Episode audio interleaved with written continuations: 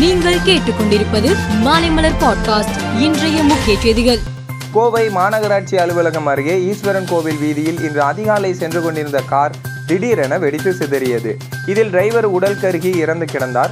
தகவலறிந்து வந்த தீயணைப்பு வீரர்கள் தீயை அணைத்தனர். காரில் இருந்த இரண்டு சிலிண்டர்கள் உரசியதில் கசிவு ஏற்பட்டு தீப்பிடித்து இருக்கலாம் என போலீசார் கருதுகின்றனர். தமிழக டிஜிபி சைலேந்திரபாபு சட்ட ஒழுங்கு கூடுதல் டிஜிபி தாமரை கண்ணன் உளவுத்துறை டிஜிபி டேவிட்சன் ஆகியோர் விரைந்து சென்று நேரில் ஆய்வு செய்தனர். தென்கிழக்கு மற்றும் அதனை ஒட்டிய மத்திய கிழக்கு வங்கக்கடல் பகுதியில் நிலை கொண்டிருந்த காற்றழுத்த தாழ்வு மண்டலம் இன்று மத்திய கிழக்கு வங்கக்கடல் பகுதிகளில் ஆழ்ந்த காற்றழுத்த தாழ்வு மண்டலமாக வலுப்பெற்று நிலை கொண்டுள்ளது. இது வடமேற்கு திசையில் நகர்ந்து அடுத்த பனிரெண்டு மணி நேரத்தில் மத்திய வங்கக்கடல் பகுதிகளில் புயலாக வலுப்பெறக்கூடும்.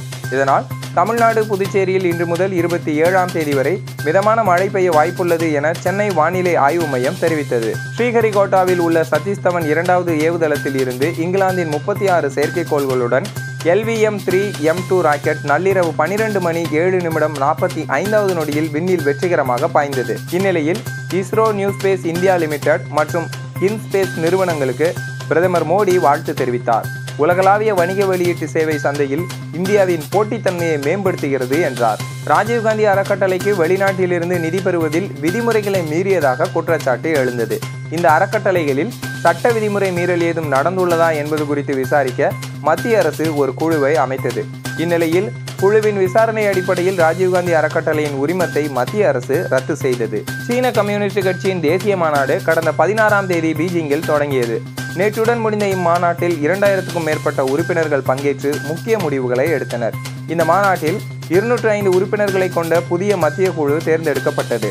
இந்த குழு இன்று காலை கூடி ஜின்பிங்கை கட்சியின் பொதுச் செயலாளராக மீண்டும் தேர்வு செய்தது. இதன் மூலம் மூன்றாவது முறையாக அதிபராக தேர்வாகிறார். சீன கம்யூனிஸ்ட் கட்சி தலைவராக மூன்றாவது முறையாக தேர்வானதை அடுத்து ஜின்பிங் மீண்டும் சீன அதிபராக பதவியேற்கிறார். இதையடுத்து ரஷ்ய அதிபர் விளாடிமிர் புதின் சீன அதிபர் ஜி ஜின்பிங்கிற்கு வாழ்த்துக்களை தெரிவித்தார். ரஷ்யாவிற்கும் சீனாவிற்கும் இடையில் ஒரு விரிவான கூட்டாண்மையை தொடர்ந்து உருவாக்க ஆவலுடன் இருப்பதாக ஜின்பிங்கிடம் புதின் கூறியுள்ளார் என ரஷ்ய அதிபர் மாளிகையான கிரெம்லின் தெரிவித்துள்ளது. டி டுவெண்டி உலகக்கோப்பை கிரிக்கெட் போட்டி ஆஸ்திரேலியாவில் நடைபெற்று வருகிறது.